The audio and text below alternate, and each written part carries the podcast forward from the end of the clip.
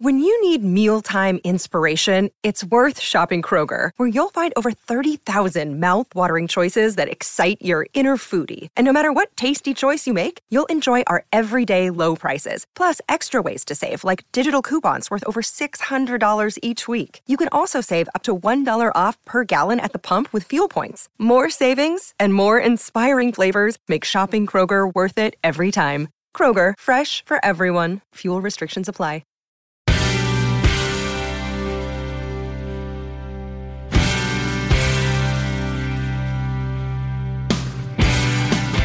Hello, everyone. Welcome back to the Janice Dean podcast. I'm so excited to talk to my next guest because she's one of my good friends here at Fox, and I think she's the bee's knees. She has her own podcast on Fox News Audio called Kennedy Saves the World. And she recently had me on to talk about my new book, I Am the Storm, on her podcast. So, of course, I asked if we could keep talking after her show ended and mine began. I love when that happens. Kennedy has been with us here at Fox News and Fox Business Network since 2012, and she hosts the primetime show Kennedy on Fox Business. You can also catch her all the time on Outnumbered here on Fox News. Before she got to Fox, she had a pretty awesome journey as a talk show host, a DJ, and a correspondent for MTV. She's an author, a mom, and one of the most fabulous people I know. So let's get to it. I know you're going to love our conversation with the one and only Kennedy. Kennedy, you made the Dean's List. How?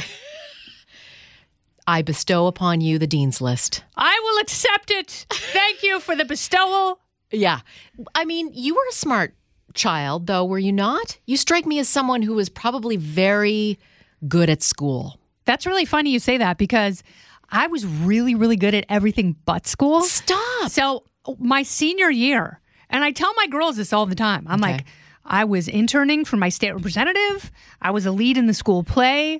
I was in student government. I was in youth legislature. I was a president of the teen center and the croquet society. uh, I had gone to Girls State and Girls Nation the summer before, and I didn't graduate from high school because Oh. I found actual school to be very boring.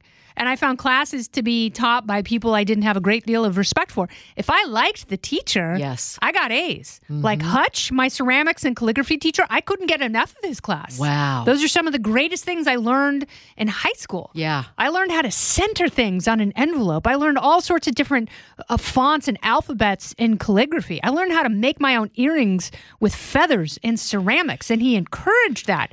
And Mr. Went, I took junior history and junior English from Mr. Went, and I I loved it. I loved the crossover between U.S. history and you know the incredible literature of the 18th and 19th centuries. So. Mm-hmm. So, what did your parents do with that? Like, they, they knew you were, you loved certain subjects, but you were like, I'm done with high school. they were frustrated because they knew that I had the skills and they thought it was an application problem. They knew it wasn't a laziness problem. Right. Because in some aspects of life, I was shot out of a cannon. In other aspects, I was very, very bored. And I thought algebra was dumb. Yeah. And it wasn't until I didn't go to college till I was 28. And obviously, because I'd failed math in high school, I had to take uh, three years of math in college, three semesters, and it was it made sense for the first time. So my brain, my math side organized late, and then I really loved it. And then when I actually started college, I I couldn't get enough of it. I loved it. And it's very interesting because people who have worked and been in a competitive environment, when you apply that to college, Yep. it's really really fun. Wow. So, how do you approach it with your girls? You've got you, one of your girls going to college, right? Yeah, she's a senior in high school. And she loves school. She loves parts of school. Okay. Yeah, and and I respect that. And I tell her you don't want to be without a high school diploma. Mm-hmm. And sometimes you have to do the busy work to make other people happy, and sometimes their happiness is incredibly arbitrary and stupid. But if I had done more of the arbitrary stupid stuff, I would have been on a different path, but I would have missed out on a career in broadcasting. Look at what you're doing now. I uh, feel you because I took three months of journalism school in university and I had I think I had a bit of a scholarship and my parents were really proud. And then I was like, but wait a minute, I can't get on equipment or write stories or go out in the field until fourth year and I've got to sit here in a psychology class. I'm done. Well, I don't blame you. Right. And And I think it's doing a disservice to you, and you're just you're a cog in the machine. But I don't want to, you know, I want my kids to do well in school, but I get it. I get the kids that are like, but I want to go to the school of hard knocks now. Yeah, but we don't encourage people's passions because we see them as commodities. We see them as children. We don't see them as learners and thinkers. Mm. And I always try and approach my girls in that way. Okay. Like they have very different interests from each other, but I want them to find their passions. Yeah. And I'm not going to get mad at my senior because she doesn't like one of her science classes. Right. Or she doesn't have a great deal of respect for a teacher who doesn't understand the subject that she's teaching and gets a lot of things wrong. Mm-hmm. Yeah. So I don't I don't get on her about that and I I just try to explain to her sometimes you got to go through the motions in order to uh to meet the ends. What do you think you would be doing had you not got into broadcasting? I uh, initially moved away from Oregon and moved to California to get into politics. Wow. Because I really thought I'd make a great political consultant. I still think you would. when I worked with my state representative, I thought he had a really hard job because he had to be kind of great all the time and always on. Uh, but I liked the moody people who worked with him who came up with the ideas and the messages. Yep. And I always thought that was really great. So when I moved to Southern California, I figured that that is what I would be doing. Um, but, you know, it's like, sometimes your life diverges and you just have to you have to go with it and you have to give into it. And it's funny because it causes you a great deal of anxiety especially in your 20s Yeah. and like this sense that i'm not where i want to be. What if i lose where i'm at right now? I'll never recover. My life will cease to exist. And and those like those are the foundations of existential crises and those are very very real Yeah. and it's not until you get on the other side of that a few times that by the time you get to your 40s you're like oh this is awesome I know. I feel like my 50s are like the F at 50s. Yeah, it's Right? great, absolutely. Right? It's really it's really freeing Yes. cuz it's kind of like don't mess with me. Yeah. Um do you like covering politics in television? I love it. You do? I think it's great. Yeah, because for me, because it is so dynamic, it is always changing. There is so much hypocrisy and so much stupidity. But isn't that frustrating? It is, it, but I try and make fun of it. I try and make fun of all of it and have a good time with other people. And I make fun of them and they make fun of me and we make fun of politicians. And so on Friday, I was at Newark Airport. Eric Swalwell was coming up the escalator. I was going down the escalator ah! and I flipped him off. You did. I did, absolutely. And it was like I was overcome by this desire to flip him off. And because I'm in my F 50s, I was like, you know what? When do we get these opportunities? So I flipped him off. And? he didn't see it, but his minder was like, that woman just flipped you off. And he turned around in disgust and looked at me. And I just gave him a big head nod and smile. I'm like, you damn right I did. That is Yeah. fantastic. And then he was he was on my plane from Newark to LAX. He was sitting in Polaris business class, which is like the highest first class. That I don't United, even know what that is. United is so probably three thousand bucks a ticket, and Yeah. he was there with two other people. So if that's taxpayer money, shame on him. no kidding. Where do these guys make their money? I don't know. I think they're all uh, on the take. when when I was thinking about getting into politics when I was in high school, my dad always said, "Don't go into politics. There's no money in it unless you're on the take." Yeah. And I was like, God, that's a good point. Like, I don't want to be an immoral person. I don't want to be one of those corrupt, horrible people like Andrew Cuomo who totally compromises myself. Right. I want to be a good person. I want to be full of stoke. Are there any of those people right now in politics? There are, there are few and far between, but I feel people like Thomas Massie, mm-hmm. who is a congressman from the great Commonwealth of Kentucky, he lives on a ranch that is totally self sustained. And there was a wonderful short film made about him and his home in, in Kentucky where he has the, the power wall for his house that powers his house. He went to a junkyard and found a crashed Tesla and took the battery out. And that old Tesla battery powers his house. And he's got all sorts of irrigation systems. So when it rains, the water comes down, it feeds the animals, it fills up the oh pond. Oh my goodness. It's it's a lot of work. It is not for the faint of heart. He went to MIT. Um, he's got a master's in like biochemical engineering or something. And so he understands the stuff very well. He's also a Republican who loves to give the liberal greenies in Congress a hard time because they don't live like that. Yeah. They have gas stoves in in DC and they're full of hot farts. Can you believe that? Sorry that's, about my language, It's Janice. okay. Listen, I let the hot farts fly. That's right. Um, can you believe that? That's what people are talking about is the stoves, the gas stoves. Yeah, whenever I see something like that, I go, thank God, because that means that all of our real problems have been solved.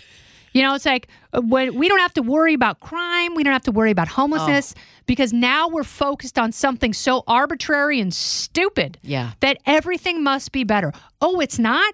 Then shut your pie holes and go back to work. How do you turn it off when you go home? That's very interesting. Um, I, I, a couple things. One, I exercise a lot. Yep.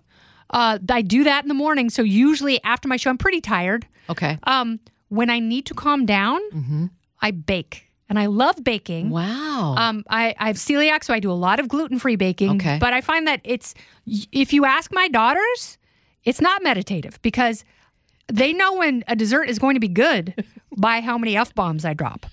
So if I'm swearing at the food, it It's means it's going to be good Delicious. because I'm mad at it because I need it to cooperate, and I will make it cooperate. and then eventually, usually, it does. We have a, a pretty high average of things cooperating after a series of abusive f bombs. But you know, it's like I hear a cookbook somewhere in that. I don't know, man. I don't The know. The f bomb cookbook. I love it. um, and I watch a lot of sports. And we'll be back with more of the Janice Dean podcast right after this. Many of us have those stubborn pounds that seem impossible to lose, no matter how good we eat or how hard we work out. My solution is PlushCare. PlushCare is a leading telehealth provider with doctors who are there for you day and night to partner with you in your weight loss journey. They can prescribe FDA-approved weight loss medications like Wegovy and Zepbound for those who qualify. Plus, they accept most insurance plans. To get started, visit plushcare.com slash weight loss. That's plushcare.com slash weight loss. So, when did you find out that you had celiac disease? That must have been a hard diagnosis. 2010 and the thing that was so frustrating is i had been to gastroenterologists mm-hmm. since i was 18 and i suffered through a lot of gastro issues as a kid and no one none of the pediatricians ever I, I didn't hear the word celiac until my oldest daughter was in preschool. And then one of the moms like i made muffins. They're gluten-free. My sister has celiac. And i'm like i don't know what that means. Right. and she's like oh it's the body's inability to process gluten. So I was like, oh, that's interesting. And so I sort of put that in my little cap. And then I heard more and more people talking about celiac disease. And then I was having a conversation with someone at a wedding who talked about their diagnosis because they got so nauseous when they drank beer. Ah. I got nauseous when I drank beer. And I loved drinking beer. I thought beer was great. What a friend. And so I went for my yearly physical. I asked the doctor to test me. It came back, the blood work came back positive. Doctors oftentimes misread the blood test. Wow. And they think, oh, you've got some marker here, but none over there. So you're probably, that's not how it works. If you've got anything on a blood test that says you might have celiac antibodies, go get a biopsy. Eh, Have them biopsy through endoscopy, that's through your mouth, not your bottom, your small intestine, the top part of your small intestine, and they will tell you if you have celiac. That's how they confirm the diagnosis. And so, for so many years, you had digestive problems and you didn't know why. No idea. And they're like, the, what they do, like IBS, chronic gastritis. Uh, you have an ulcer, but without doing endoscopy. Yeah. It's like, we'll give you the antibiotic for ulcers and see if, you know, maybe you have H. pylori. Um, and finally, when I was diagnosed with celiac, I got better for a little while and then it got worse. And then it got kind of better and then it got worse. And then the doctors were like, we don't know why it's getting worse. We don't know. And I realized like sometimes I had one doctor say to me, why do you think your colitis went from uh, lymphocytic to collagenous? They asked you the yeah. question. And I was like, that's a great question for a gastroenterologist, of which you are, and I am not. but you know what? You have to be your own health advocate. Amen. Eh, Right? And for your kids too. Yeah, you got to do, I mean, you know, you have to do the research. What are the clinical trials? How are people responding? What are the side effects? What are the risks? And you have to do a constant risk benefit analysis for yourself Yeah. because sometimes, and you know, my mom gets really frustrated by this. And, you know, we talked about this not long ago on a different podcast. Sometimes, like for kids, Yeah. it it is like they will bring out an army of experts to figure out what's wrong.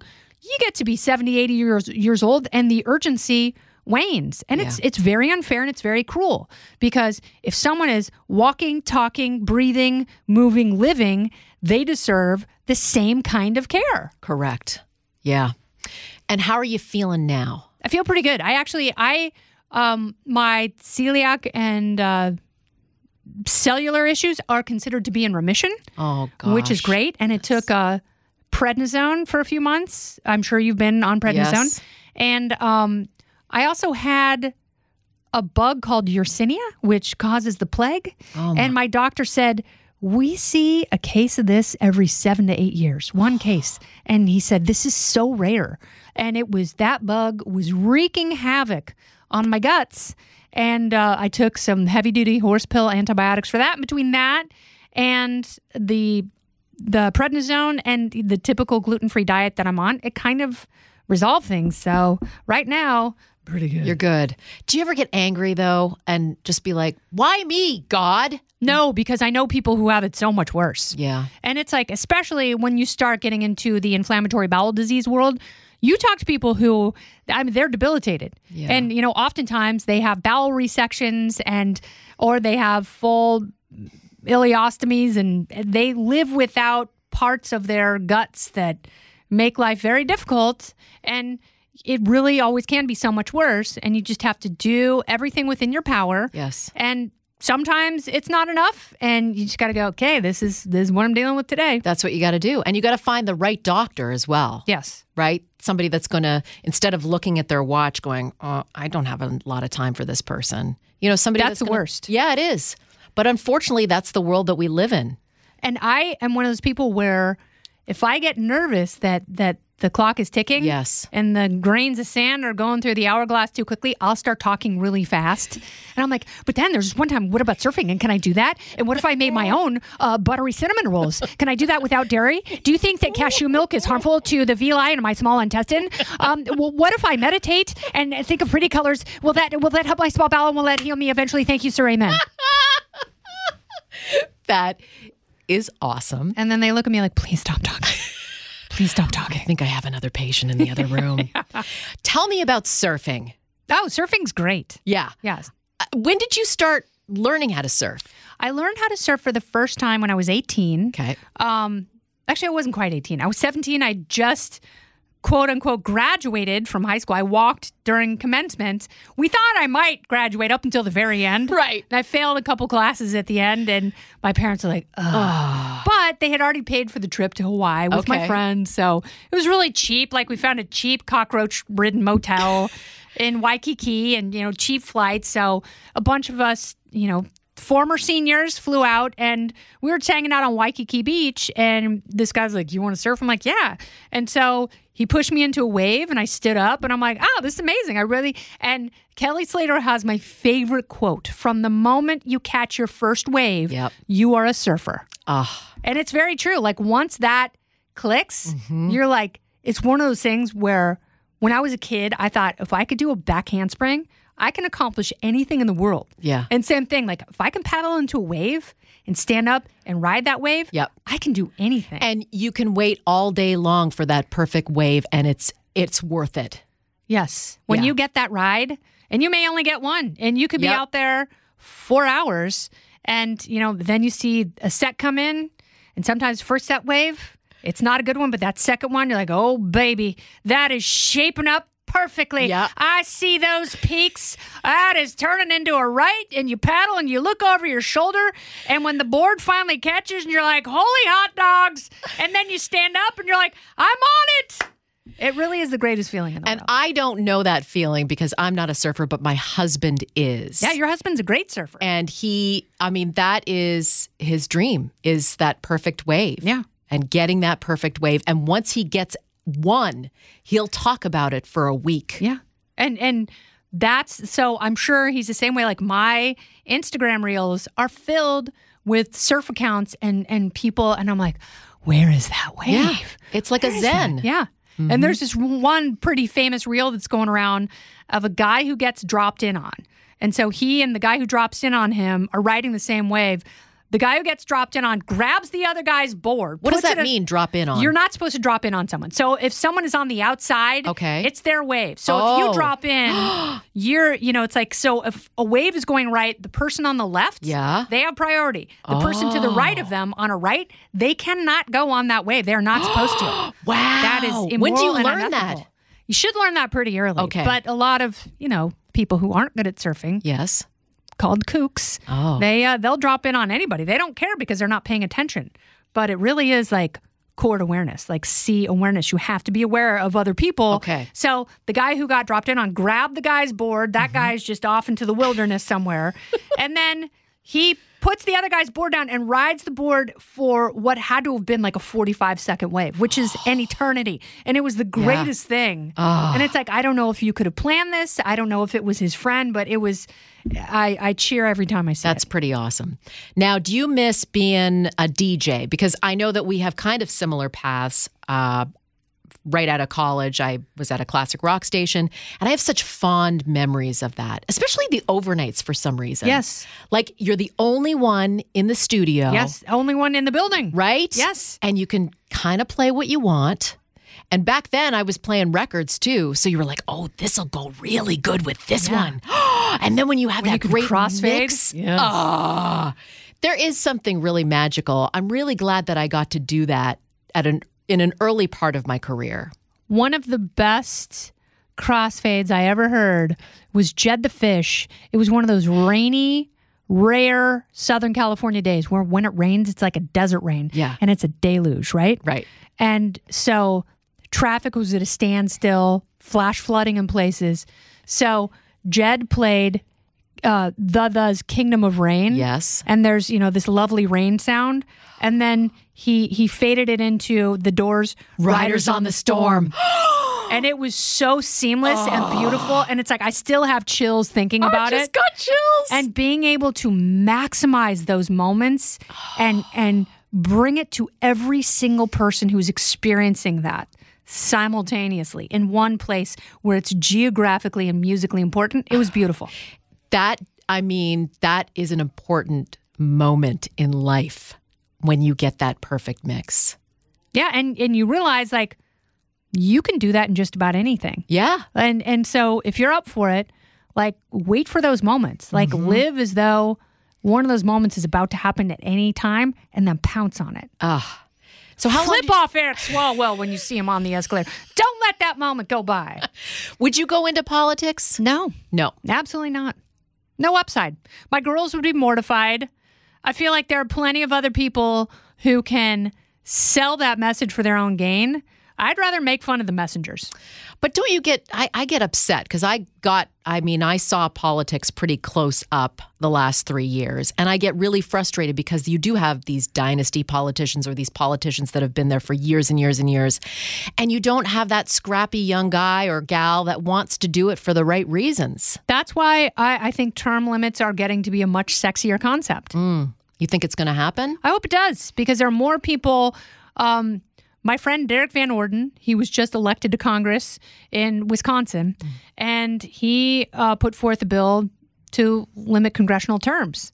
And it's like he just got in the job and he already wants to end it, but that's the right thing to do. That's what you should be doing. I think the slogan should be term limits are sexy. yes, that's right. And we'll get the t-shirts. Yes, we will. So I know we got to go, but to be continued because I have all sorts of plans for you and me and the next podcast. We're going to have manicures and pedicures with fish. Fish, they're going to eat our calluses. Okay, that's good. And I then- am the food. That's good. Yeah, that's right. I love it. Yep. And then we'll talk about your cookbook, F bomb cookbook, because it's going to happen. That's great. So it'll be gluten free desserts and champagne cocktails. Oh, Kennedy, I love you so much. Thank you for coming on the Janice Dean podcast, and you made the Dean's List. Thank you, Janice. Thank you so much to my amazing friend Kennedy. Don't you want to be your best friend forever? I know I do. She's one of the most incredibly talented and kind people in the building at Fox, and I can't wait for our podcast spa day soon. Thank you to all of my listeners. If you have someone you think should make the Dean's List, let me know at Janice Dean on Twitter or Janice Dean FNC on Instagram. Or you can rate this podcast. Please subscribe, rate, and review to this podcast on Spotify, Apple Podcasts, or at foxnewspodcast.com. Listen ad free with a Fox News Podcast Plus subscription on Apple Podcasts. And Amazon Prime members can listen to this show ad free on the Amazon Music app. And don't forget to spread the sunshine.